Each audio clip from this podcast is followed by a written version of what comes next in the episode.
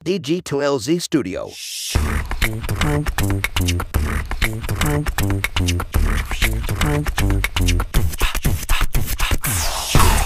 Selamat pagi, siang, sore, atau kapan pun waktu yang teman-teman pakai untuk mendengarkan podcast ini.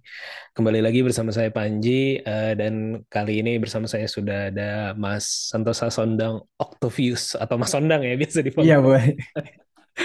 Ya, eh, bagi yang pernah mendengarkan podcast eh, atau mendengarkan podcast saya yang sebelumnya, kita juga udah pernah ngobrol ya eh, di berapa episode yang lalu ya, bentar cek dulu. Kayaknya udah lama banget ya, Mas. Kayaknya sekitar setahun yang lalu ya. eh aduh lupa lah, nanti harus dicari dulu. Waktu itu kita ngobrolin masalah eh, STI ya, Sport Teknologi Ya, Indonesia ya. Eh, nah terus tadi aku DM-DM-an eh, karena lagi ada tragedi juga eh, yang cukup besar kemarin ya. Terus jadinya pengen ngebahas kira-kira dari sisi teknologi eh, ada solusi nggak sih sebenarnya untuk ke masalah eh, gimana ya handle crowd atau juga ya teknologi-teknologi yang biasa dipakai di ini makanya aku ngontak Mas Sondang ya untuk kita diskusi lah ngobrol-ngobrol. dan mensayangkan saham masyarakat. Jadi kita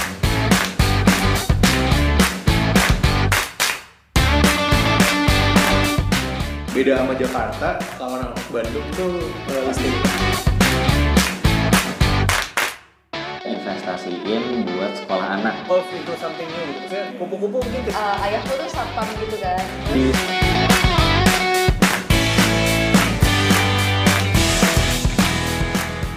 di Kanjuruhan ya itu tragedi banget lah ya eh, bagi kita semua gitu ya banyak banget orang yang meninggal. Terlepas dari itu juga memang eh, sudah apa ya sudah common gitu di Indonesia.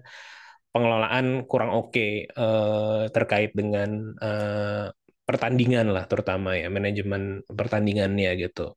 Nggak hanya event olahraga tapi juga event-event apa pun yang mengundang keramaian biasanya memang apa ya tidak tertib lah atau eh, tidak hanya tidak menyalahkan supporter ataupun penonton kayak gitu ya penonton kalau ada event apa pun gitu. Cuman memang eh, masa itu ketika ngumpul sulit gitu kan memang iya pasti. memang, memang berat gitu.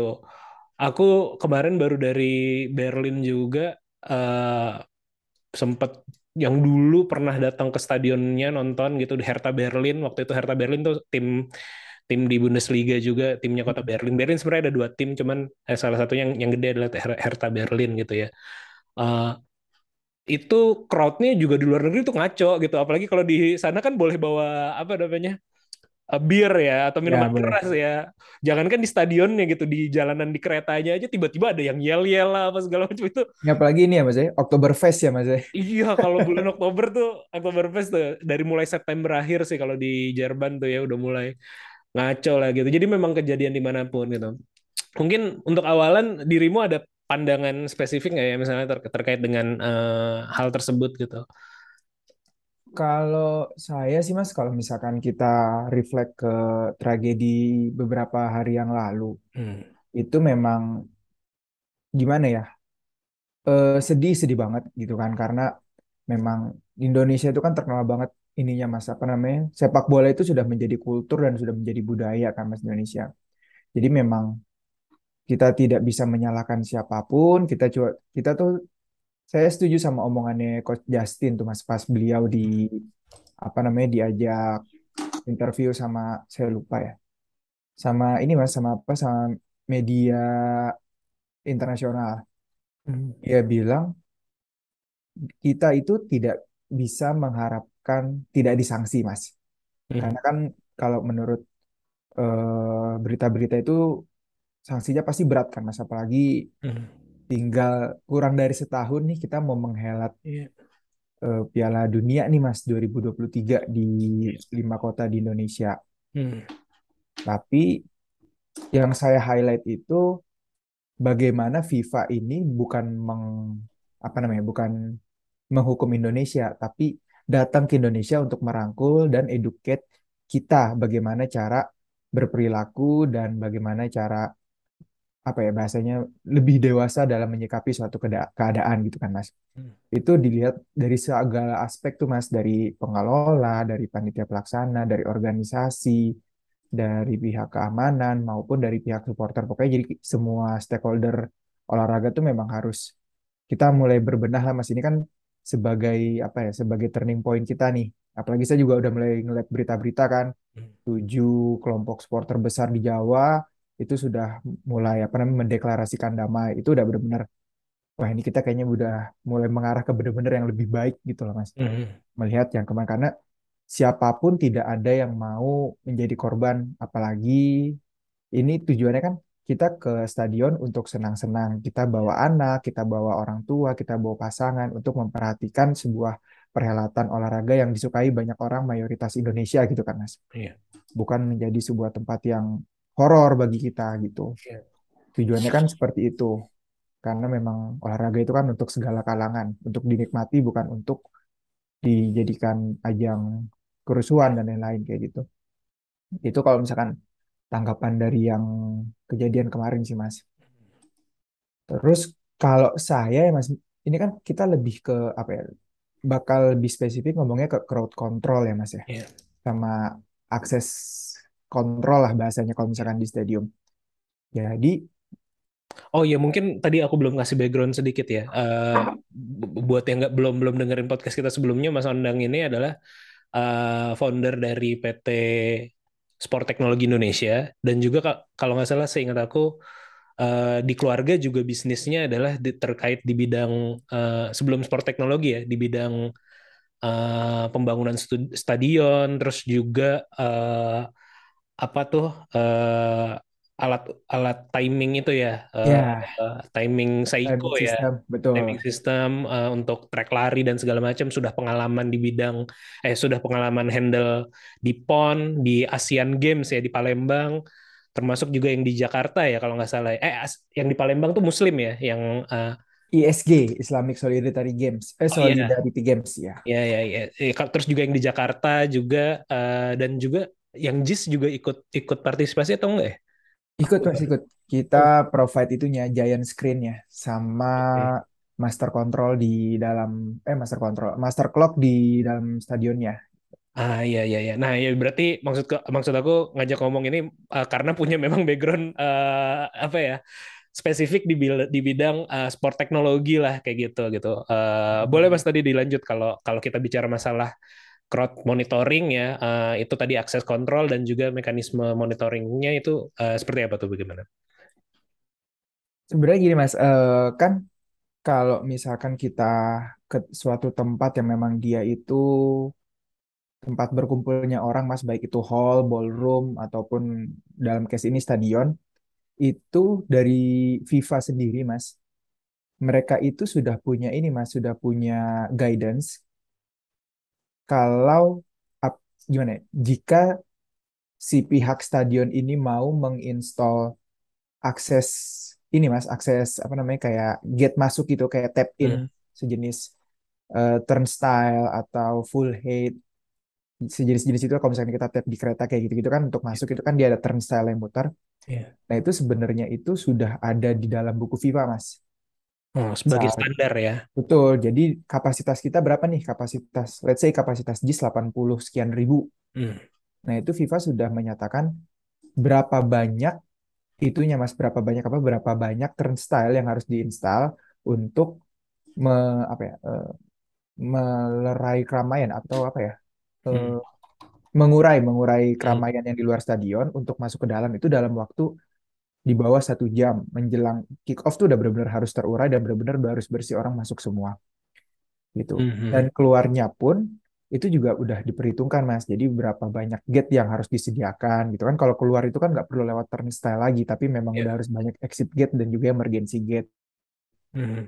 itu nah eh, di apa namanya di GBK pada saat Asian Games mereka sudah install itu memang gitu.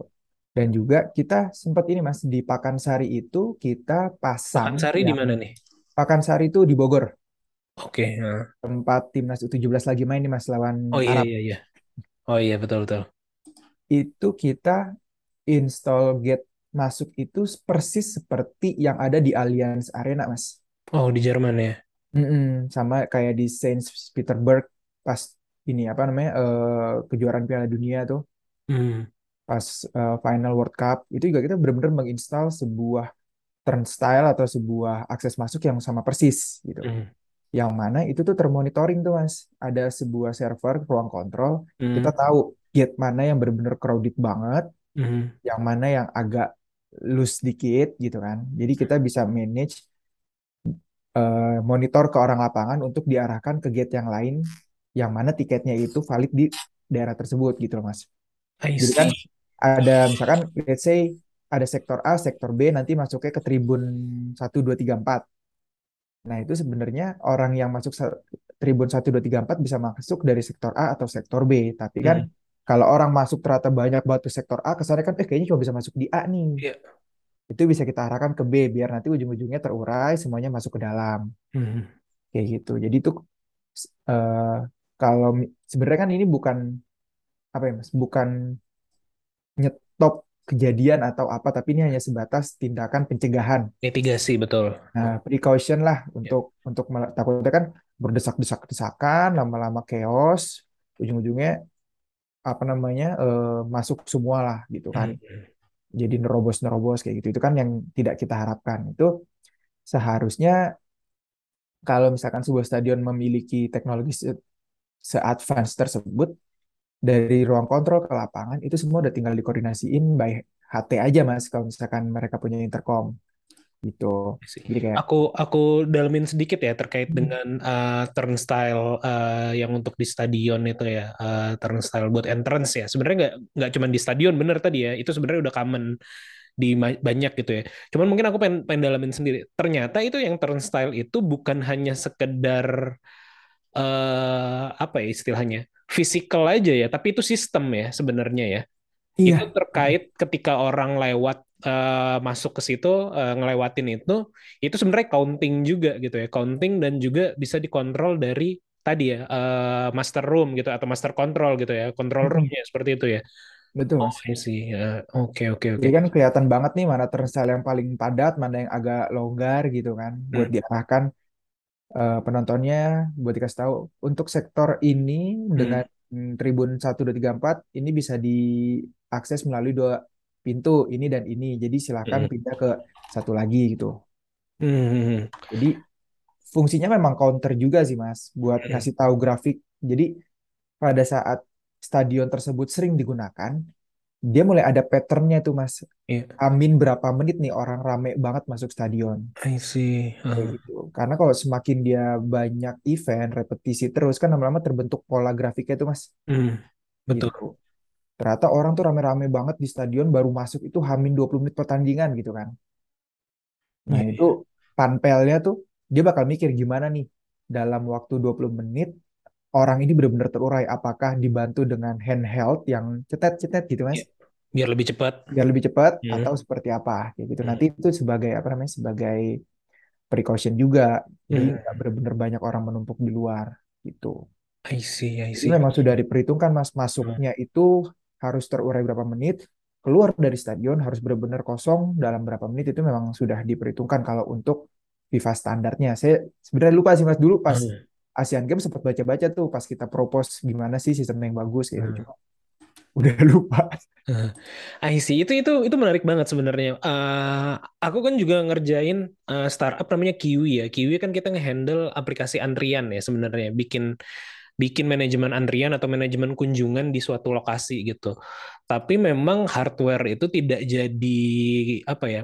Tidak jadi touch point kita gitu ya. Biasanya kita memang manual bukan manual ya eh, karena online register gitu eh, dan juga online queue eh, tap in di lokasinya biasanya hanya pakai barcode gitu. Atau kayak kayak model-model kayak di bioskop itu eh, ketika antri online ke lokasi hanya cetak tiket lah ibaratnya hanya hanya seke- sekedar seperti itu. Jadi kita memang eh, kami jarang sekali eh, counting eh, kita mengurainya adalah mengurai sebelum kedatangan karena biar mencegah untuk antri di lokasi kan sebenarnya Ya, kalau yang ya. kami lakukan.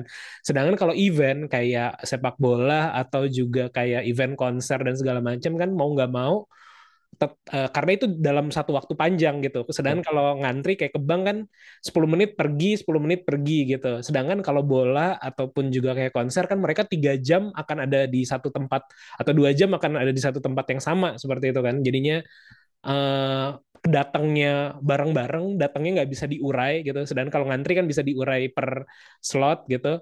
Datangnya nggak bisa diurai. Satu-satunya cara untuk mengcounting atau memanage mengurainya adalah dengan membedakan pintu masuk satu, terus juga counting di masing-masing eh apa tadi turn turnstile entrance itu ya, Ya. turnstile entrance itu. Oh, I see.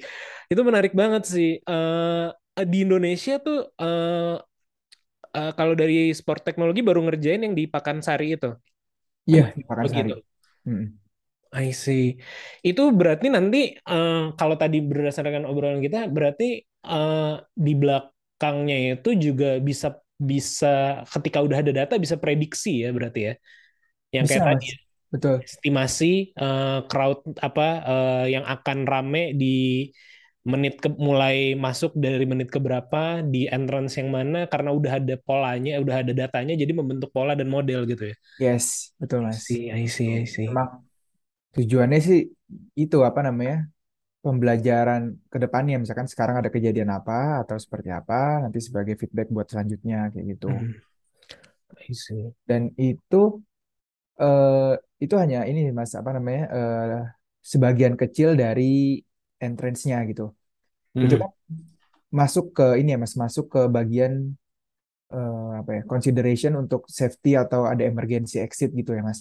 Iya. Nah, sebenarnya kalau untuk satu kesatuan stadium Mas, itu saya sempat ini Mas, sempat apa? Sempat sempat kontak IBM. Hmm. Saya kan penasaran sama Atlanta Stadium tuh di Amerika tuh. Oke. Nah. Saya cari-cari risetnya segala macam ternyata itu mereka kerjasama dengan IBM. Hmm. Nah, saya kontak IBM, ternyata dulu yang handle itu ada di Indonesia, Mas. Jadi headnya di, di Kuningan tuh. Eh, di dekat HI kantornya saya lupa tower Hmm. apa gitu. Itu itu juga udah beberapa tahun yang lalu sebelum pandemi. Hmm. Handle Saya apanya nih? Handle apanya nih? handle untuk ini Mas, untuk apa ya? Untuk pengimplementasian Smart Stadium I see. Eh, untuk di eh, Atlanta untuk di. Atlanta. Oke. Ya, Ah. sempat ngobrol nih sama yang ngerjain. Dia bilang, iya Ah. Mas, dulu saya yang handle. Oke, saya tanya-tanya maksudnya Smart Stadium itu apa gitu. Ah. Nah, ternyata kalau Smart Stadium itu ada dua, ini Mas, ada dua apa namanya? Ada dua faktor utama yang harus ditekankan. Yang pertama fans experience, sama yang kedua itu safety and emergency. Hmm. Oke, security lah gitu kan Mas. Ya, ya. Yang benar-benar lebih keamanan. Kalau kita berkaca ke Kanjuruhan kemarin, itu kan pada saat ada emergensi orang berbondong-bondong keluar, tapi titiknya itu sangat sedikit dan orang panik nih Mas, ke arah mana nih kita harus pergi gitu kan. Iya. Nah, kalau untuk Smart Stadium sendiri, Mas, itu dari dalam stadion sampai keluar itu mereka sudah harus terintegrasi, Mas. Hmm. Gitu. Contohnya, pada saat ada keadaan genting, scoring board itu layar yang besar, Hmm. itu dia sudah harus menunjukkan ini, Mas, peta apa namanya? Emergency exit. Hmm. Nah, lalu pada saat penonton itu sudah melihat apa namanya announcer juga harus memberitahu mas gitu loh. Sekarang sedang keadaan emergensi kita harus bla bla bla bla bla seperti itu. Nah pada saat kita masuk ke lorong dalam stadion itu ada lampu mas. Lampunya itu awalnya memang putih tapi pada saat ada emergensi dia bisa berubah menjadi lampu untuk mengarahkan penonton itu ke emergency exit terdekat. I see. itu dari emergensi terdekat jadi itu kayak pada saat kita melihat layar ada emergensi terus kita harus ke mana kita lihat petanya oke ke arah sini pada saat kita apa ya kita tersesat atau kita tidak tahu arah itu tuh Iya. ada ada lampu sebagai guidance kita untuk menuju exit gitu loh mas Hmm. gitu dan itu kalau untuk smart stadium mereka itu sudah benar-benar di apa ya dibekali dengan berbagai banyak sensor mas mulai dari proximity sensor atau kamera sensor gitu jadi kameranya juga bukan kamera CCTV yang murah-murah gitu mas Hmm. bener-bener yang bisa face detector motion detector yang bisa bahkan lebih advance lagi bisa apa namanya eh, heat heat detector Hmm. panas kayak gitu-gitu kan mas jadi dari situ mas kan sekarang kan kamera itu lebih keren lagi dia udah bisa diprogram ya Mas, ada image processing ya Mas. Iya betul. Itu di luar negeri sana di Smart Stadium pada saat ada keadaan emergensi ataupun tidak, itu ruang kontrol itu dia tahu Mas. Daerah mana yang benar-benar padat udah berdasarkan ini aja udah berdasarkan apa? Udah berdasarkan report dari kamera tersebut nggak perlu dicek satu persatu CCTV-nya Hmm. gitu. Jadi pada saat emergency exit terlalu banyak motion yang bergerak gitu kan Mas, terlalu banyak titik yang bergerak, nanti itu akan ada alarm. Daerah sini terlalu banyak nih, arahkan eh, apa ya, steward ke arah sana Hmm. untuk diurai, dipindah ke emergency exit yang lain. Sampai sejauh itu Mas kalau di luar negeri masalah Hmm. safety dan masalah smart stadium I see. gitu. Jadi mulai dari layar besar, scoring board, sampai lampu, sampai CCTV, sampai fire alarm itu semuanya udah integrated gitu Mas. Oke, iya. eh, tadi ada dua poin ya. Berarti smart stadium itu adalah masalah experience-nya, yang kedua adalah masalah safety-nya atau security-nya gitu ya. Kita kita fokus yang kedua dulu ya. Eh, berarti kalau untuk masalah safety dan security itu, pertama tadi mungkin bisa ada eh, en- ketika entry point itu pasti di counting. Satu di counting, jadi kita tahu jumlah yang jumlah real yang ada di dalam ada berapa. Ya. Terus juga bahkan sebelum itu diurai dulu ya. Oke, ini kapasitas eh, JIS berapa? 80 ribu sekian 80.000 gitu ya. sekian. Eh, let's say 80 ribu gitu. Eh, ada sekian entry sesuai dengan seat tiketnya mereka bisa diurai berdasarkan itu. Jadi nggak mesti di satu pintu lalu mereka bingung nyari exit ke mana kayak eh nyari nyari kursi ke mana. Itu udah udah dipecah dari situ pintu masuk berapa dan segala macam. Ketika masuk di counting ulang lagi, jadi real yang ada di dalam udah ketahuan kayak gitu ya. Terus Iya. ketika ada something eh, ad- ataupun tidak ada something gitu semua teknologinya tadi CCTV terus eh, apa hit detector segala macam sensor tadi itu memang works keting- ke- eh, sehingga ketika ada emergency bisa eh, ada notifikasi lah ibaratnya ke master eh, atau ke control room tanpa perlu ke- kebijak apa ya kebijaksanaan orang yang mengamati control room berarti kan ya jadi Iya. bukan Kan kalau bukan stadion besar banget gitu kan pasti kan berapa pula atau mungkin berapa banyak CCTV gitu kan Mas. Jadi Betul. kita nggak perlu merhatikan satu persatu layar. Udah langsung inilah Mas apa? Udah langsung Notif lah ya. ketahuan tuh, "Ha, ini Heeh. terlalu ramai di sini. Itu dia bisa langsung ngasih feedback gitu. Dan juga kita ngomong turnstile tadi Mas pada saat ke- keadaan emergensi, Iya. turnstile tersebut itu jadinya otomatis nggak berfungsi Mas. Jadi dia langsung lulus gitu. kebuka Jadi aja langsung masuk, gitu mau ya. keluar itu udah kayak muter biasa aja Heeh. I gitu. see, I see. Yang apa namanya? Mas tahu nggak eh, apa namanya kayak kita masuk tapi kerangkeng gitu Mas. Jadi masuknya satu badan gitu. Bukan yang kayak di kereta. Kereta kan cuma tiga gini doang tuh muter. Heeh. Ini kan jadi kayak bener-bener satu badan dari atas ke Heeh. bawah. Iya, Nah, iya itu, tahu-tahu. Iya, nah, itu jadi ada dua jenis turnstile kayak iya, gitu. iya. Heeh. Pada saat keadaan emergensi itu udah langsung dapet trigger kita apa namanya kita push, Heeh. udah. Yang tadinya pada saat masuk itu ngunci biar orang lain Nggak harus bisa. dulu baru masuk, ini Mm-mm. jadinya keputar terus mau ke kanan mau ke kiri jadi bener-bener Mm-mm. loose. Jadi yang tadinya emergency exit itu hanya eh, akses keluar, ini pun masuk pun bisa jadi Bisa. emergency exit, jadi benar-benar keluar semua. I see, I see. Ya, ya, ya, ya, ya.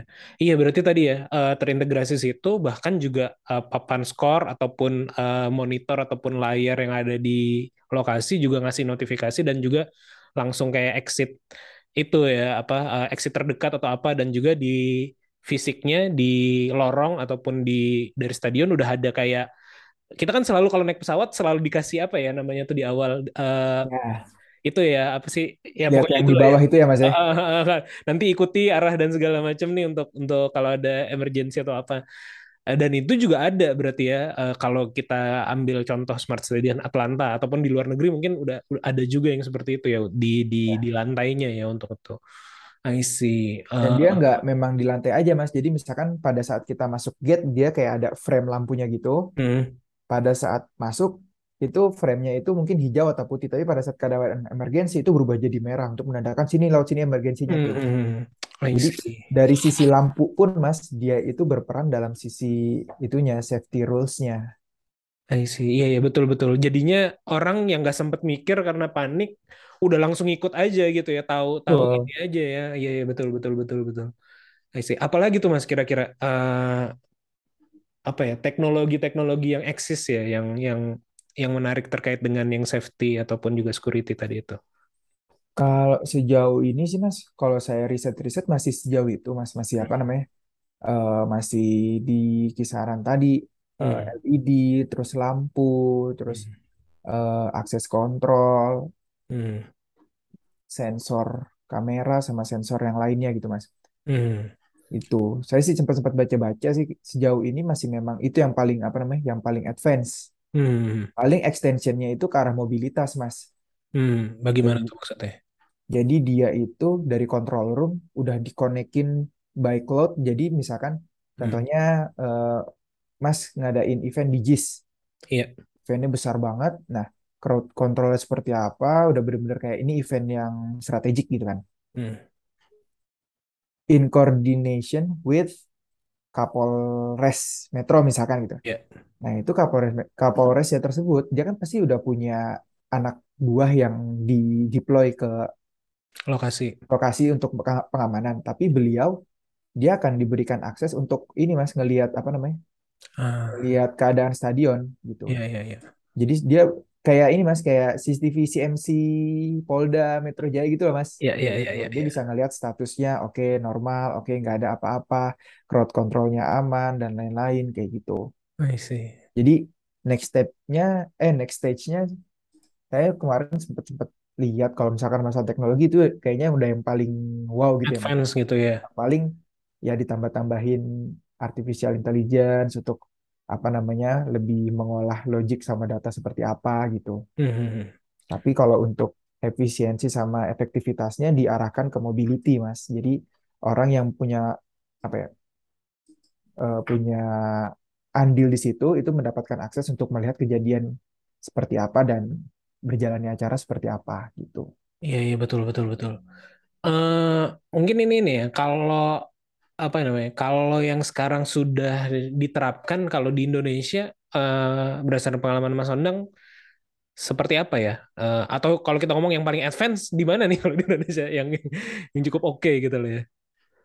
Kalau saya sih Mas, sejauh ini kalau untuk integrasi itu kayaknya belum ya Mas ya. Eh, Kadang kan eh, saya sempat tahu itu bukan saya sih yang apa namanya yang yang ngalamin tapi eh jadi gini Mas, eh, kalau akses kontrol itu kan relate banget sama yang namanya ticketing atau tiket provider ya Mas ya. Iya. Nah, terkadang di Indonesia itu kultur market ticketing itu Mas, mereka itu punya ininya sendiri, punya apa namanya, punya device-nya sendiri. Itu baik pakai handheld atau mereka nanti akan bawa alatnya sendiri. Jadi eh, bisa jadi nih Mas contohnya kayak yang di GBK. GBK kan dia udah punya akses kontrol. Tapi pada saat Mas Panji apa eh, bikin event, Iya. Mas Panji kan mungkin akan menggandeng tiket provider siapa gitu. Dan bisa jadi tiket provider itu tidak bisa menggunakan sistem yang ada di GBK, Mas. Hmm. Jadinya dia menggunakan sistem sendiri pakai HP untuk scan Iya. barcode atau handheld seperti itu. Hmm. Jadi kalau di Indonesia itu kekurangannya kalau dari saya lebih ke ini sih Mas, lebih Integrasinya. cara kita mengintegrasikan terhadap stadion tersebut. Hmm. Kan stadion ini kan kita sewa dengan segala teknologinya yang sudah kita yang sudah mereka punya, baik itu scoring board, baik itu kursi yang bagus, rumput yang bagus, akses kontrol yang bagus gitu kan. Tapi bagaimana cara si ticketing provider ini untuk apa namanya? Untuk mengintegrasikan sistemnya tersebut ke sistemnya GBK ini gitu. Hmm. Hmm. Jadi sejauh ini sih belum ada ya Mas, tahu saya yang yang terintegrasi seperti itu. Hmm. Karena lebih ke masing-masing ini Mas, masing IO dan panpel mereka mau seperti apa. Iya. Kalau dari sisi, eh, oke, kalau terlep- melepaskan dari eh, ticketing providernya, apakah stadion di Indonesia udah ada yang menerapkan smart eh, stadium tadi itu atau smart stadion tadi secara lengkap gitu ya? Hmm, Atau yang paling menuju oke kira-kira tuh yang seperti apa ya yang sekarang eksis? yang paling oke itu GBK sama JIS Mas. Hmm, Mungkin ya, mungkin semua sistem itu tidak terintegrasi secara baik, iya. tapi kalau untuk keamanan itu scoring board dan CCTV itu sudah terintegrasi Mas. I see. Gitu. Dan itu bisa menjadi sebuah langkah pertama untuk memberitahukan kalau ada emergency case gitu. Itu itu yang paling sederhana paling enggak CCTV dan eh, scoreboard Paling itu ya. sudah sudah terintegrasi gitu. Jadi Oh, nanti oke. announcer sama media controller tinggal push emergency exit, nanti CCTV dia bisa mulai ngecek nih Mas daerah-daerah mana yang kosong kayak gitu. I see, I see. Oke. Ya berarti memang masih dikit banget ya sebenarnya. Iya, Nah, Ini ini ini mungkin bit uh, technical atau ya agak bisnis banget dan mungkin Mas Sondang juga apa ya happy ya dengan pertanyaan ini ya. Berapa sebenarnya biayanya kalau untuk implementasi itu dan kalau si com- company-nya Mas Sondang ya sport teknologi ataupun ya uh, rekanan-rekanannya itu bisakah? sebenarnya Mas Hmm. yang mahal itu bukan teknologinya Mas. I see. Nah, Oke oke teknologinya itu bisa dibilang mahal, tapi kan itu tergantung spek yang kita mau. Iya. Yang paling mahal itu adalah infrastruktur jaringannya Mas. ah, Gitu. Let's say dari eh, 100 itu 70% itu itu lebih banyak kita olah untuk jaringan Mas. Jaringan wireless, jaringan eh, wire-nya, hmm, fiber optik, bagaimana cara dia connect ke cloud, bagaimana dia connect ke provider telekomunikasi, seperti itu hmm, Mas. Kan yang namanya smart stadium itu semuanya itu harus terintegrasi dan connected Mas. hmm, hmm, hmm. Itu yang paling mahal. Berapa kilometer kabel fiber optik yang mungkin kita pasang di bawah-bawah stadion, di Hmm. bawah-bawah bangku, di basdak-basdak, itu yang paling mahal sebenarnya Mas. Kalau untuk angka sendiri, saya sih ini ya apa namanya nggak bisa men, apa namanya nggak bisa ngasih gambaran berapanya karena kan tadi masing-masing itu ada Beda-beda. speknya sendiri Mas gitu. Hmm. Cuma eh, berdasarkan obrolan saya sama IBM pada saat kita diskusi bagaimana cara implementasi, implementasi smart stadium, itu memang dia bilang ini bukan teknologinya yang akan mahal, tapi bagaimana cara kita membangun infrastruktur Hmm. yang benar-benar seamless lah, jadi benar-benar smooth, nggak ada lag, wifi pada saat dipakai 80 ribu orang semuanya nggak ada yang lemot gitu loh Mas. Hmm. Karena kan kita ke kafe isinya 30 orang, ini kok nggak nyambung-nyambung gitu kan. Mereka Iya. harus sampai pikir ini 86 ribu orang nih, ini udah harus smooth nih, nggak boleh ada yang lemot gitu. Akses Iya. sana sini harus kencang. Dan itu kan dibutuhkan sebuah jaringan yang sangat amat kuat, belum lagi servernya, belum apanya, komputernya yang mahal banget gitu kan Mas. Iya, iya. Jadi lebih ke infrastrukturnya untuk menunjang teknologi-teknologi tersebut. Iya, iya, betul juga ya. Saya saya tadi tuh uh, gara-gara mau apa ya podcast ini saya baca ini kan uh, teknologi yang ada di luar gitu terkait dengan uh, smart stadium atau ya stadion stadion yang oke gitu. Nah salah satunya ngomongin Allianz tadi atau ngomongin uh, ya banyak lah gitu. Dan salah satu yang dimention tuh adalah masalah connectivity-nya gitu. Oh iya ini. Terus saya dalam hati ah apa ya maksudnya nggak teknologi-teknologi banget cuman kecepatan internet dan segala macam tapi ternyata dalam konteks ini saya baru ngeh karena yang dihandle tuh besar banget ya Dan Yes, yes. nggak kayak nggak kayak kafe yang berapa orang ya cuman pasang router berapa Iya. tapi ini bagaimana menjaga connectivity tetap oke itu juga ini jadi PR ya sebenarnya Iya, Mas. Karena kan Hmm. yang kita handle ini puluhan ribu orang kan, Mas. Iya, iya. Itu puluhan ribu spectators, belum steward, belum eh, polisi atau keamanan gitu-gitu kan, Mas. Belum lagi panpel atau IO, LO gitu-gitu kan, Mas. Iya, iya, betul, betul. Dan pada saat ada apa pun, jangan sampai mereka semua lost connectivity. Biar mereka tahu harus seperti apa gitu kan, Mas. Biar mereka eh, keep in touch terus. Dan juga pada saat pertandingan itu yang sangat amat ditunjang Mas, connectivity tersebut. Karena kalau udah smart stadium, ibaratnya Mas dengan connectivity, every seat is a front row seat gitu lah Mas, slogannya. I see. Jadi Gimana tuh? walaupun Itu itu kaitannya berarti sama experience tadi ya, poin-poin poin pertama dari Smart Stadium ya. iya iya Mhm. fans experience gitu. Gimana tuh? Every row is eh, every seat is front row ya. Gimana tuh? Ya, jadi eh kan kalau misalnya kita di belakang-belakang tuh Mas, kadang-kadang kan siapa nih yang bawa bola agak jauh gitu kan. Nah, dengan adanya integrasi kamera-kamera di luar negeri tuh gila banget deh Mas. Pokoknya keren banget. Apalagi kameranya La Liga. Itu udah udah TOP banget lah gitu kan. Hmm. Nah, itu semuanya itu terintegrasi menjadi satu jaringan, Mas. Hmm. Langsung ada live streamingnya dan juga langsung ada live replay. Ah. Jadi pada saat kita miss nih, waduh penalti lagi, nggak kelihatan tadi ngegolinnya seperti apa gitu kan. Atau ada insiden segala macam, itu dengan HP mereka tinggal buka itu aja Mas, tinggal buka apps stadionnya atau apps pertandingannya Hmm. atau browsernya eh, URL linknya apa, itu mereka tinggal lihat, tinggal di apa namanya, tinggal di rewind, di fast forward, di rewind gitu-gitu Hmm. Mas. Hmm. Jadi eh, apa namanya, key pointnya adalah jangan sampai kehilangan momen apa pun untuk penonton. Hmm. Makanya kameranya banyak, slow motionnya bagus banget. Itu tuh untuk menunjang orang-orang yang memang duduknya itu nggak di depan. Tuh, Yang di belakang itu juga udah pasti ngeliat lah ini tadi gimana sih itunya apa namanya eh, slidingnya proses golnya gimana. Kadang-kadang kan kita lagi di stadion lagi nelfon ngadep mana tiba-tiba gol. Siapa yang golin? Kalau di rumah kita enak pas diulang-ulang terus gitu kan. Tapi di stadion karena live mereka nggak ada jadi diandalkannya ke situ. Mereka bisa mengakses hal tersebut. I see, I see. Kalau di luar negeri mungkin kita lebih dewasa ya Mas ya. Hmm. Bisa apa namanya mengerti hal tersebut. Ada, saya sempat ngobrol-ngobrol Mas sama supporter-supporter sama forum diskusi sepak bola gitu kan. Kenapa ya replay-replay kalau pelanggaran gitu nggak ditampilin di scoring board? Hmm. Alasannya takut rusuh, nggak terima gitu loh. Masih ulang-ulang, oh ini nggak pelanggaran nih, nggak pelanggaran. Kayak gitu Mas. Jadi Hmm. terkadang ya coba pelanggaran, tapi nanti yang di replay paling gol-golnya doang. Yang pelanggaran agak keras segala macamnya nggak ditampilin Hmm. untuk mencegah hal-hal ke situ. Hmm. Tapi kalau udah di luar negeri, mau ditampilin kayak apa pun, mereka sudah lebih bijak dalam apa namanya eh, melihat hal tersebut.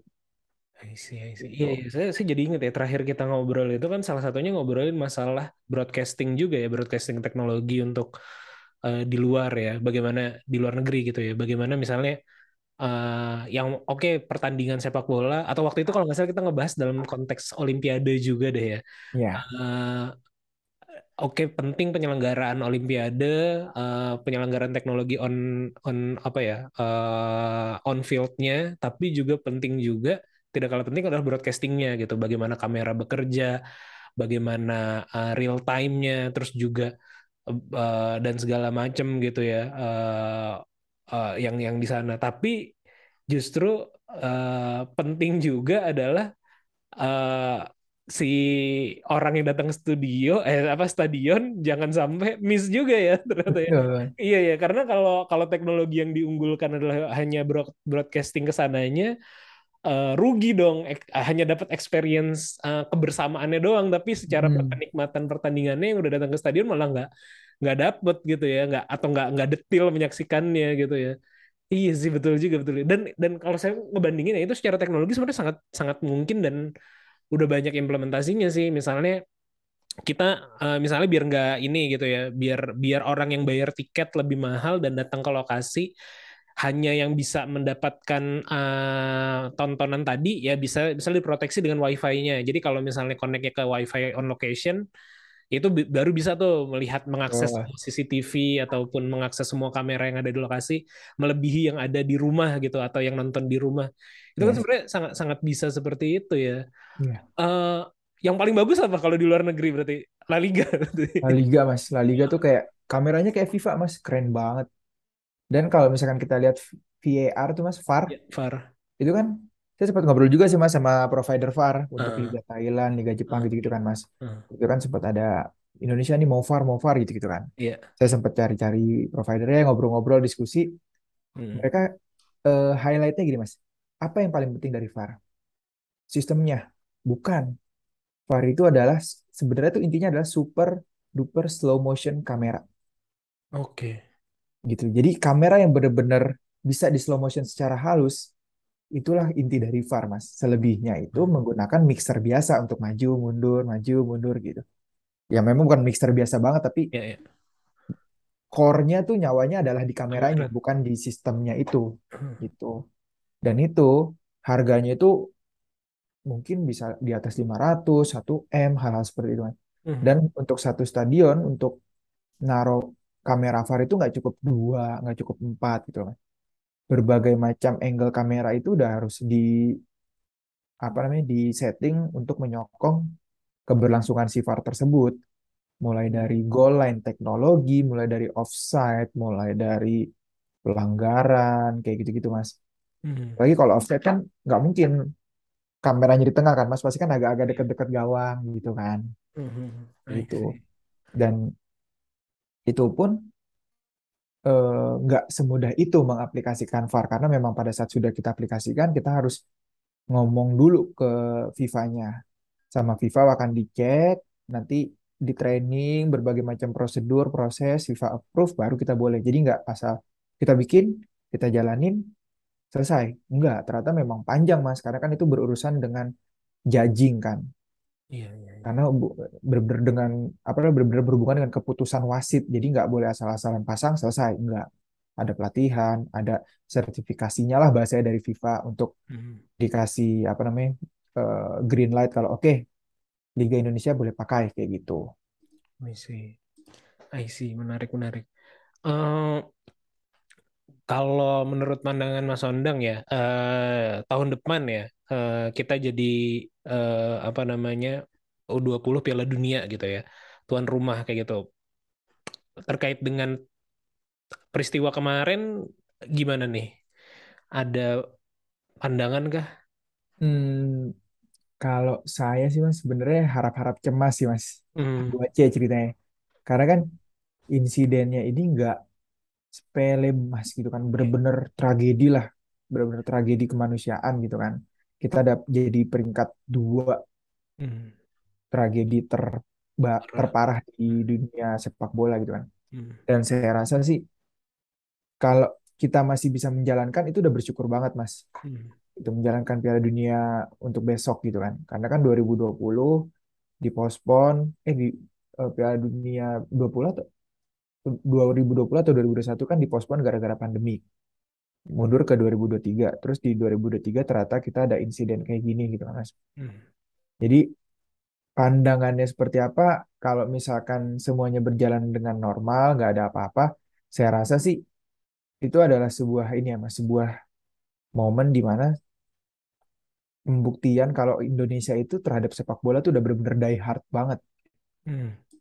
Dan memang mereka pasti akan mendukung siapa pun yang main gitu. Apalagi kalau eh, daerah-daerah lain. Misalkan Surabaya ini Surabaya grup apa yang main gitu kan pasti akan banyak orang tertarik gitu kan. Ih siapa nih yang main? Jago nggak ya?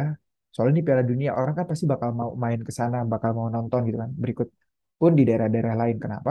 Karena saya ngeliat animo Asian Games mas. Hmm. Jadi ada aja yang nonton rowing, ada aja yang nonton panjat tebing, padahal kan itu bukan olahraga populer di Indonesia gitu kan, bahasanya Mas. Ada olahraga-olahraga yang ku- kurang populer dibanding olahraga rakyat yang populer banget kayak bola, badminton gitu-gitu kan. Hmm.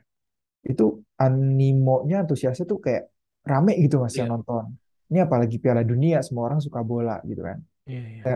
Kita sih pada saat menjalankan event internasional itu saya rasa sih kita sangat amat baik mas dalam menjalankannya mungkin dengan insiden-insiden kecil kalau kita kalah ada lempar botol dan lain-lain gitu kan tapi kalau misalnya dengan kondisi sekarang nggak di sanksi FIFA aja menurut saya udah alhamdulillah banget gitu mas Hmm.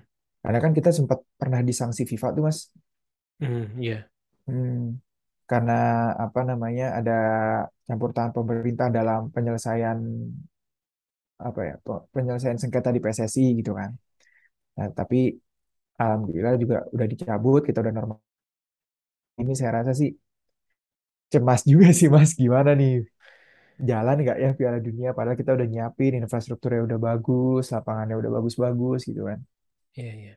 Eh, menurut saya sih mungkin salah satu yang bisa direfleksi adalah dan mudah-mudahan podcast ini juga salah satu obrolan kita lah ya bisa jadi ini juga gitu adalah ya bagaimana eh, ya yang terjadi oke udah terjadi segala yang terjadi di sana harus diselesaikan lah dipertanggungjawabkan gitu.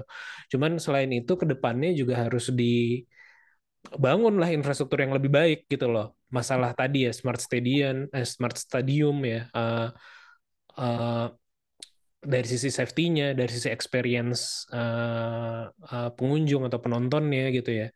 itu juga harus harus jadi concern sih dan kalau tadi ngomongin misalnya oke kamera mahal atau segala macam mahal kan sebenarnya tidak ada yang apa ya tidak ada yang ha- harganya sebanding sama kalau kejadian kemarin lagi gitu loh. Jadi maksudnya ya tadi kalau kita di awal ngomongin masalah preventif atau pencegahan eh, dengan teknologi dan jika itu bisa dan memungkinkan paling nggak meningkatkan kansnya aja itu udah udah sangat worth it gitu untuk di, Iya. diimplementasikan gitu ya. Jadi menurut saya sih mudah-mudahan bisa inilah apa namanya ya bisa lebih baik lah gitu. Eh, mungkin di luar udah jadi concern gitu. Cuman di kita kan yang kayak gitu masih masih ngomongin di mayoritas ya masih ngomongin kursi single deh, jangan kursi jangan jangan kursi komunal deh Kayak gitu. bench gitu ya Mas ya, nggak ada Iya, kursi satu persatunya gitu ya. iya, Jadi kayak itu tribun masih aja lurus. Betul, masih masih masih di taraf itu gitu kan kalau kita ngomongin stadion gitu loh. Masih ngomongin masih belum belum sampai belum levelnya belum di up sampai sejauh tadi kita ngomongin yang di luar di luaran terjadi gitu. Eh yang mudah-mudahan bisa jadi trigger juga sih. Eh, dan kan sebenarnya ya tadi bukan cuman walaupun stadion itu memang stadion bola tapi kan sebenarnya penggunaannya bisa macam-macam kan. Jadi nggak nggak hanya spesifik itu.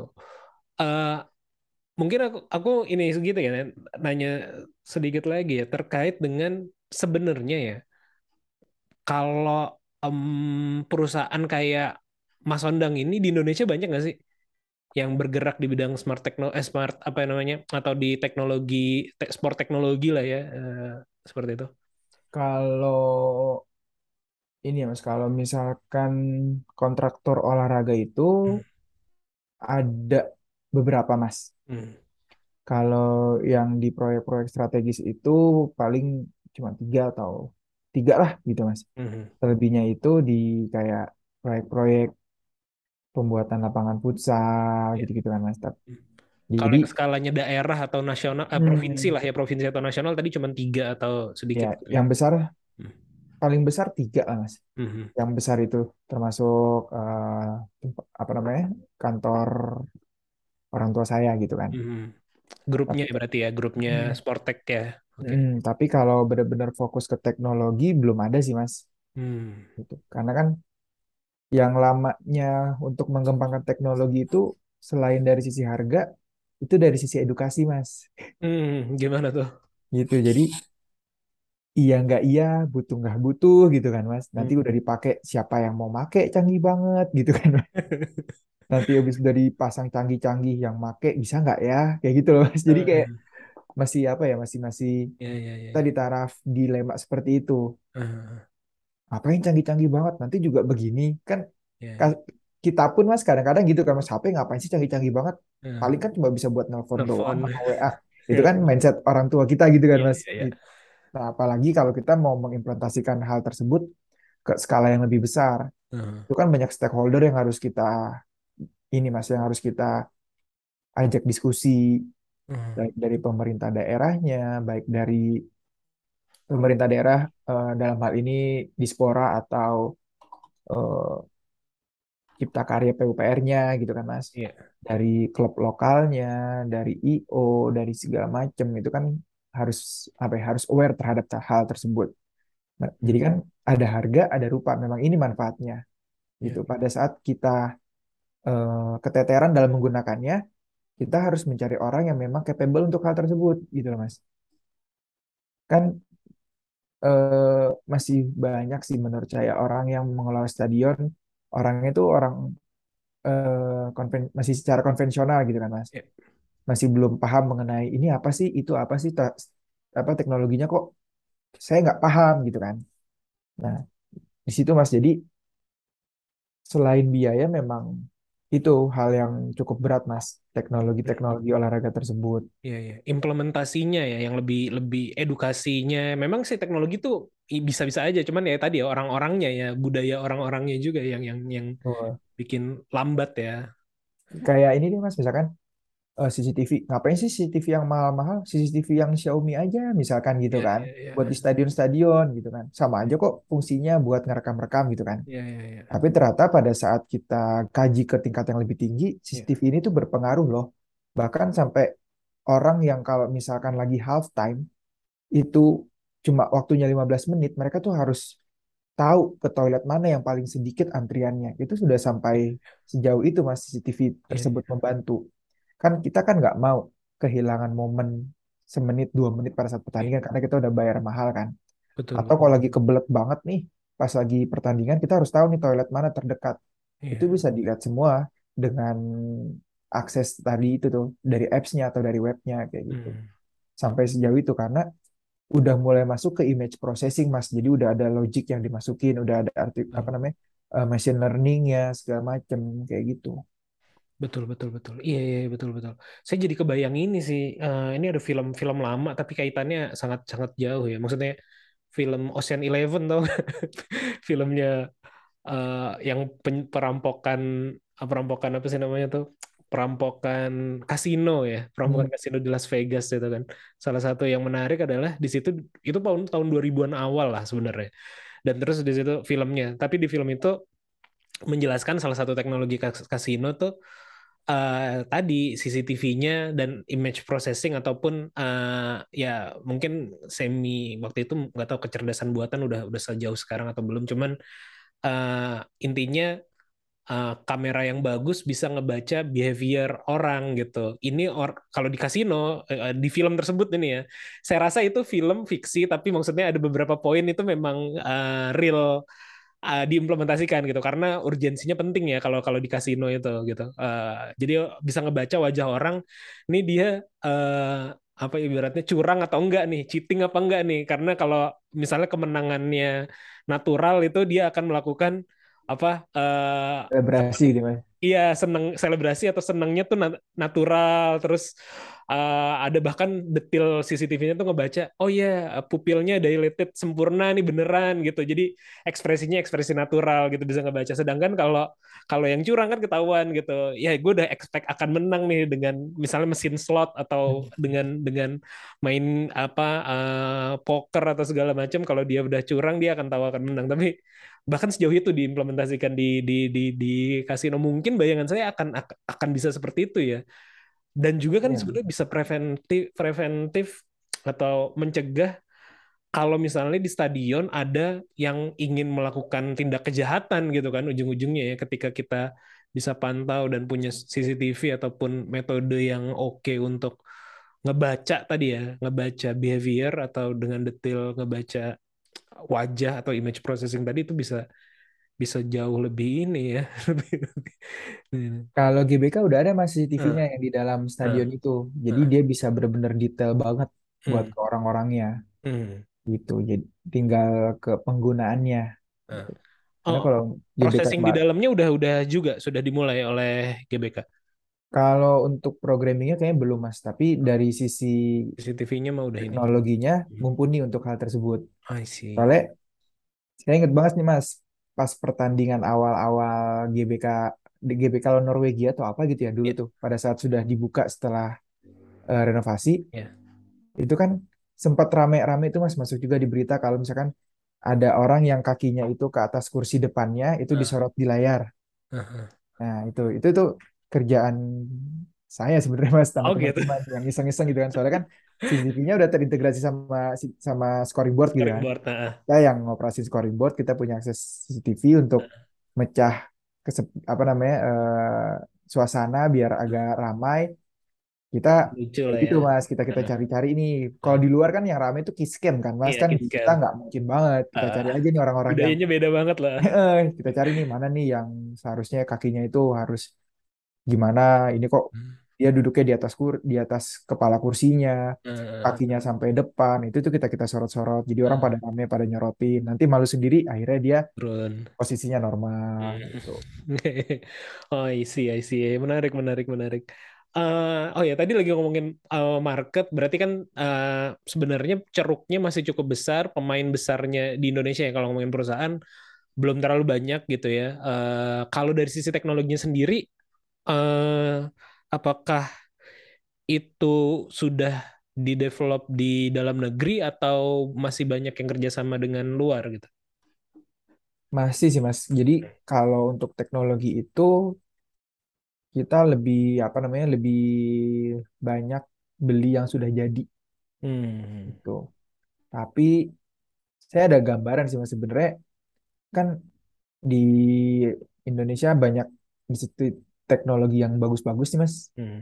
TS, ITB, dan juga universitas-universitas lain. Itu sebenarnya se- bagus banget mas kalau mereka itu kita gandeng untuk pengembangan hal tersebut. Jadi misalkan, oke kita nggak ada teknologi untuk membuat CCTV yang benar-benar bagus. Hmm. Apa-apa kita beri dari luar, tapi kan pada saat Iya. dia sudah kita gunakan, kita bisa membuat sistemnya, kita bisa buat middleware-nya, kita bisa buat Sendiri tampilannya seperti apa, software yang benar-benar sesuai gitu kan. Hmm. Kita buat eh, software yang tailor-made benar-benar buat stadion tersebut lah. Hmm. Dia itu maunya seperti apa kita berikan. Hmm. Sudah kayak gitu sih Mas. Ada ada apa namanya sebenarnya karena ini kan seben ini ya Mas apa namanya eh, gambaran saya gitu kan. Dulu kuliah di elektro terus juga ikut lomba robotik.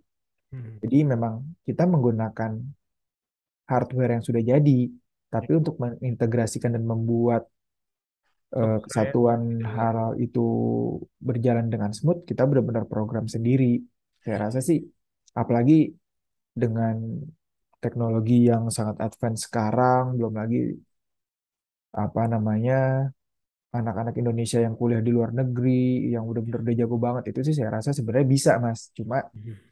Kita yang berat itu itunya Mas, apa namanya kultur sama behaviornya yang harus benar-benar kita apa namanya shifting perlahan perlahan gitu. Edukasinya lama, edukasinya memang lama, tapi bukan berarti ini nggak akan bisa. Ya betul. Kita hanya butuh trigger, kita hanya butuh apa ya, eh, memberikan ini Mas informasi yang benar-benar konstan dan terus-menerus gitu. Jadi jangan sampai orang kita itu sempat ada gap informasi Mas. Jadi kita kasih aja terus apa sih sport teknologi itu. Contohnya seperti apa, VAR itu apa. Lama-lama kan oh ya VAR terbuka. VAR itu gini, V- apa VAR itu gini gini gini. Lama-lama kan pada saat orang sudah buka VAR, dia penasaran apa lagi sih yang lain gitu kan. Hmm. Nanti dari mulut ke mulut, dari mana ke mana, barulah sedikit-sedikit terbuka. Jadi bukan sesuatu yang instan bisa kita implementasikan di Indonesia, Mas. Jadi perjalanan sport teknologi Indonesia panjang, Ya, ya, ya. panjang banget dan nggak ak- nggak bisa dalam waktu lima tahunan ini untuk kita benar-benar implementasi hal yang sejauh itu yang udah diimplementasikan di luar negeri, di Eropa, di Amerika, bahkan di Jep- di Thailand pun udah mulai keren banget mereka, Mas, Iya. dalam mengelola apa namanya mengelola event-event sepak bolanya mereka gitu. I see, iya, iya. Ya mudah-mudahan tadi ya, apa namanya, eh, peristiwa atau tragedi kemarin bisa jadi salah satu trigger juga biar ngebangun awareness gitu ya. Eh, terus juga saya rasa mungkin masalah di terminologi juga ya, kalau memang klien utamanya adalah government gitu kan, eh, dan old school gitu, atau mayoritas lah ya, old school gitu. Saya rasa ter- term-term yang kayak tadi itu bisa digunakan juga untuk alat marketing sih, kayak smart stadium, smart sta- bahasa Inggrisnya tuh stadium apa stadion sih sebenarnya? Stadium. Stadium ya, berarti smart stadium gitu ya, yang yang yang di apa ya? eh, kan gimmicky kan kalau government tuh Iya. smart ini smart itu mungkin mungkin bisa jadi keyword juga tuh nanti untuk untuk naikin awareness gitu. Sama kalau dari sisi teknologi sebenarnya mungkin nanti kita bisa kerjasama mas karena ada beberapa hal yang saya kepikiran juga nih jadinya. Kayaknya gue kita bisa integrasi nih atau kolaborasi lah ya. Dari sisi hardware atau pekerjaan eh, hardware atau sipilnya di situ gitu dari Sportek atau dari grupnya. Eh, dari aku sama teman-teman yang bergerak di software eh, dan banyak juga kerjasama dengan government kita eh, supportnya tadi softwarenya atau ya kolaborasinya seperti apa gitu biar biar enak gitu ke depannya Betul, betul. Soalnya kan kita ada perbedaan ini juga Mas, ada Nah. perbedaan apa ya tuh? eh, paling mendasar antara Hmm. kita dengan negara-negara luar. Iya. Kalau negara luar itu kan eh, kita ngomongin Eropa deh, Hmm. yang punya stadion itu kan klub ya Mas, ah iya betul ya kan? Hmm. Mereka stadion adalah punyanya Klub. AC Milan dan Inter Hmm. Milan. Iya. Mereka Baik, Munchen. eh, joint ownership. Hmm. Terus Allianz Arena punya Munchen Munchen. atau punya eh, bayar 8 1890 atau gitu-gitu kan. Kalau misalkan di Berlin ada Berlin Union, ada Hertha gitu kan. Hmm. Dortmund dan Schalke itu mereka punya stadion sendiri-sendiri. Nah, nah di Indonesia itu nggak ada mas. Iya, iya, iya. Jadi stadion tersebut adalah milik Pemda Iya, iya, iya, betul. gitu. Jadi kita Kecuali mau Bali ya kalau nggak salah ya. Bali pun itu dia punya Pemda mas. Kerjasama ya, tapi ya kerjasama ya. Ya Oh, iya. Bali itu tapi di dikelola oleh Bali United. Iya, iya, iya, iya, betul, betul, betul, betul. Jadi belum ada klub sejauh ini ya mas yang saya Iya. tahu Hmm. eh, klub sepak bola di Indonesia memang punya stadion benar-benar stadion sendiri. Mhm. Bahkan JIS, JIS pun sekarang bukan punya Pemda mas. Mhm. Oh JIS iya. itu dia adalah miliknya Jakpro, BUMD-nya Jakarta Ah, iya, iya, iya, gitu. iya. Jadi lebih ke bisnis oriented lah gitu kan. Iya, tapi pun di belakangnya Pemda kan sebenarnya. Belum betul. benar-benar pure uh, private lah ya. Ya Mhm. eh, kayak hmm, GBK itu kan punya Mensesnek mas, Iya, iya, ya satu. kan? Terus yang di Bandung GBLA punya Bandung, Bandung. pemerintah Bandung. Terus Jalak Harupat juga punya Ban- pemerintah Bandung gitu kan. Itu yang apa namanya? Pada saat kita mau merubah atau menambahkan sesuatu kan mereka harus ada anggarannya dulu mas. Iya, betul. Anggaran nanti diproyeksikan seperti apa, nanti ada tendernya, LPSE dan lain-lain itu mas. Mhm. Tapi kalau dia benar-benar eh, private ownership, Mhm. ya kita mau ngapain aja ya ter- terserah yang punya gitu kan mas. Saya mau nambah CCTV, saya mau nambah apa, nggak perlu ada anggaran tahun berikutnya, nggak perlu ada misalkan studi banding gimana-gimana gitu kan mas. Iya. Repotnya di kita kan seperti itu. Makanya kan sering ada yang apa namanya klub musafir gitu kan, klub ini mainnya di sini malah kayak gitu-gitu karena Iya. ya tadi kayak mereka itu mau di mana sebagai home base-nya itu kan hanya sebatas sewa aja mas jadi Iya, gitu iya. sewanya ya mau sewa sekali pertandingan atau setengah musim atau satu musim gitu-gitu iya. Jadi sebatas ke sewa gitu belum benar-benar punya klub gitu kan karena Iya. kan untuk membangun itu bisa di atas 100 500 M mas bisa 300 M gitu gitu kan yang mahal itu kan di sivilnya Iya. dan pembebasan lahan paling nggak butuh satu hektar lebih untuk bikin satu stadion Iya, iya, betul, betul, betul. Iya sih, ya. betul, betul, betul. Ya, tapi, tapi maksudku eh, dengan keadaan yang kita sekarang ada, eh, ya kita eh, try apa ya, mencoba yang terbaik aja lah sebenarnya ya. Maksudnya, oke, sementara kliennya adalah atau masih dimiliki oleh government, ya berarti kita ikut aturan mainnya mereka, bagaimana caranya dan segala macam, termasuk juga eh, pemasarannya tadi ya, marketingnya, ya sales kita bagaimana ke mereka dan juga menurut saya eh, ya ini potensi sih eh, apa ya? Saya kita berangkat tadi ya dari awal podcast ini tujuannya apa yang kita bisa solusikan dan mudah-mudahan sebenarnya apa yang diomongin dan secara kapasitas pun bisa gitu ya. Walau ada tadi secara teknologi banyak kita ambil dari luar tapi sebenarnya paling enggak middleware-nya ataupun software-nya tadi bisa kita develop lokal gitu ya. Jadi tetap ada customisasi untuk masing-masing dan juga untuk eh, ya untuk government-nya tadi ya. Sebenarnya mungkin uh, nggak tahu udah rame belum sih terminologi smart smart stadium itu ya kalau di Indonesia kalau itu bisa dinaikin menurut saya akan akan mungkin akan ada mulai dilirik lah paling nggak gitu ya sebelumnya itu yang rame itu JIS mas JIS dengan uh, smart uh, stadium itu ya yang dicanangkan itu JIS awalnya Aha. 2000 Iya. 2020-an ya kalau nggak salah Iya. gitu. Tapi eh, to be highlighted mas.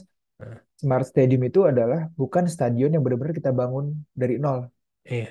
Stadion existing Heeh. itu bisa kita leverage menjadi Smart Stadium gitu. Iya betul betul itu maksud saya maksud Hmm. saya jadi dengan sebenarnya yang eksis kan banyak dan tinggal Betul. anggarannya aja tadi kan bagaimana kita leverage atau kita upgrade jadi uh, dengan teknologi gitu ya jadi nggak nggak berarti nge ngebangun ulang gitu kan Betul, kan ini hanya sekedar build on topnya aja bukan ngebangun sipil ulangnya lagi tapi oke diganti gate-nya ditambahin CCTV yang lebih oke kita bangun control room yang uh, lebih baik gitu jadinya dan itu integrated semua menurut saya sih uh, visible sih itu ya di di di di dicanangkan gitu uh, di dimainkan lah gitu. mudah-mudahan mudah-mudahan uh, ke depannya makin bagus nih uh, smart teknologi uh, Indonesia atau juga grup-grupnya juga Iya. Ah, Amin, amin. terus aku lihat juga ini mungkin terakhir ya. Aku lihat di websitenya ini udah ada satu produk lagi nih yang digital ya, playpro.id. Ini Oh iya, ah, itu ini sih mas, apa portfolio dari ini dari dari dari kami. ah, Sekarang itu eh yang baru kita keluarin, yang baru kita rilis fiturnya sih baru dua mas, pencarian kelas olahraga sama pencarian venue olahraga. Itu, Oke. itu baru rilis baru rilis beberapa bulan yang lalu. Ada beberapa fitur yang memang bisa, masih kita keep, belum kita publish. I see. Tuh.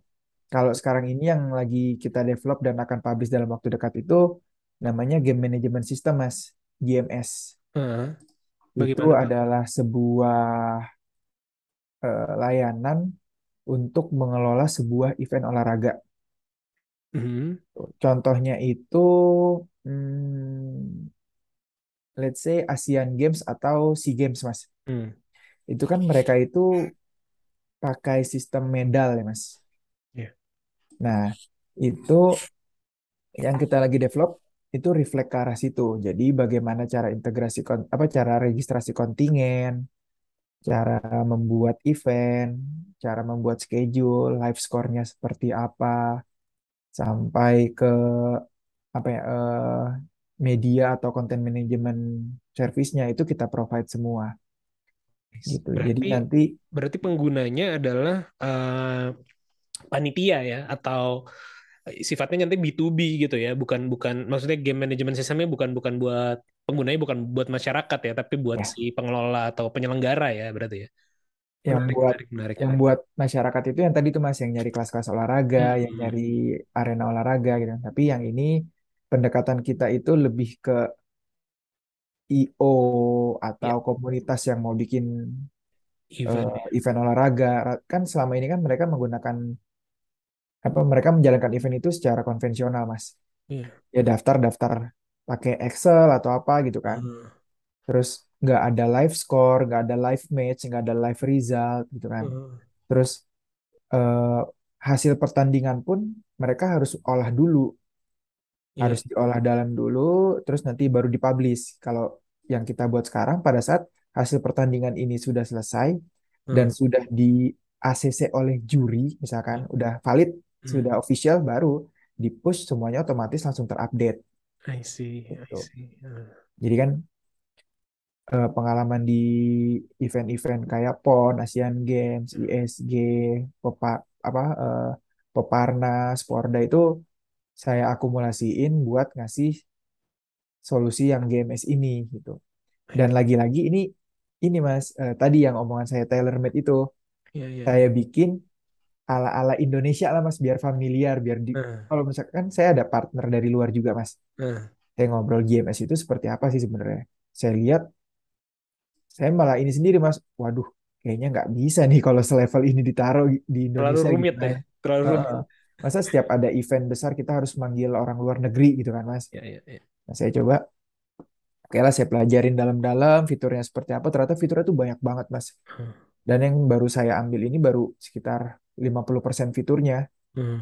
gitu. Dan saya coba sesederhana mungkin biar orang makainya benar-benar user friendly dan nggak repot-repot banget lah. Saya berikan service dari cara pembayaran, pendaftaran atlet, sampai atlet tersebut tahu tanggal mainnya mereka tuh di mana dan hasilnya nanti seperti apa kayak gitu. Hmm. I see.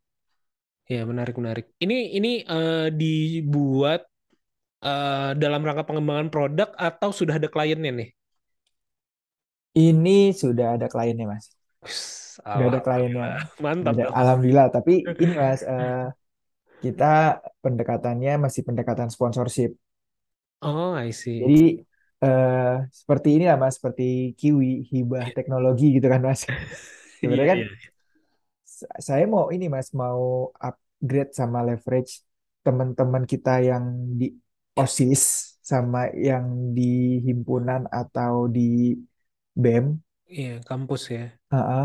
Nih ada software yang ada layanan yang benar-benar bisa bermanfaat nih.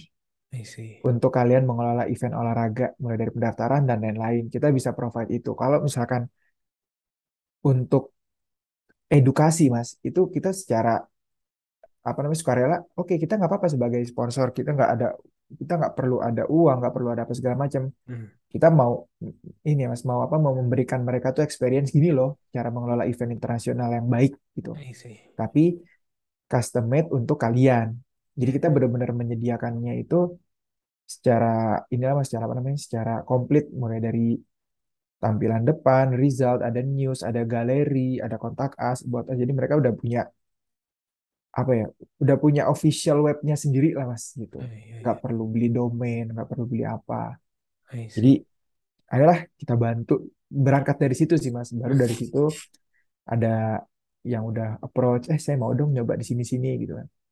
Apalagi turnamen Tarkam kan banyak banget mas Betul, betul, itu betul. mereka sangat amat apa ya ternyata Tarkam itu ini banget loh mas pasarnya itu benar-benar luar biasa loh mas Betul, betul, betul. pemain aja tuh sekali main tuh bisa dibayar 5 juta Iya, iya. Apalagi luar biasa kan kemarin juga apa ya? Ketika pan nggak tahu karena pandemi udah mulai luruh, orang jadi balas dendam. Ya di 17-an kemarin tuh kayak bener-bener apa ya? Kayak kayak profesional gitu. Pertandingan pesta kampung. rakyat ya mas Iya, jadi uh, bahkan ada beberapa lokasi tuh yang kayak apa ya? Pemain cabutannya tuh gila-gilaan gitu loh. Kayak pertandingan badminton antar kampung antar komplek gitu tapi kayak pemain cabutannya dari mana gitu loh yang yang yang, yang sampai segitunya gitu. Kan pemain profesional olahraga kayak bola gitu aja kan pas lagi jeda musim kan mereka ikut Tarkam. Iya iya iya sudah. Tetap bayar bayarannya besar juga gitu kan. Betul betul. Iya iya iya. Oke oke. Ya mudah-mudahan mudah itu keren banget sih. Mudah-mudahan tadinya aku kepikiran uh, memang hanya kayak uh, event uh, yang diselenggarakan secara nasional ataupun besar gitu ya atau atau uh, provinsi atau kota kayak gitu tapi ternyata uh, bener juga sih kalau kita mau ngincer market yang gede uh, bahkan dari lingkup uh, pelajar, mahasiswa, tadi kampung, uh, komplek kayak gitu menurut saya itu uh, bisa sih. Uh, apalagi dikasih rate yang oke gitu nggak terlalu mahal, service hanya sekedar apa ya misalnya bayarkan event cuman kayak dua minggu atau berapa gitu.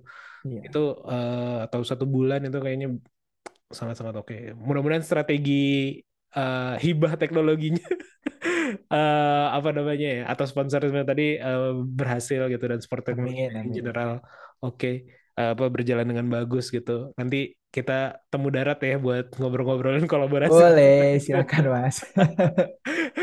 Oke, thank you Mas uh, Sondang atas waktunya nih Sama-sama Mas. uh, atas uh, ya mudah-mudahan diskusi kita juga bermanfaat buat yang dengerin. Uh, sekali lagi terima kasih, terima kasih juga yang udah dengerin sampai akhir. Uh, sampai ketemu lagi di podcast ngobrol bisnis episode selanjutnya. Bye.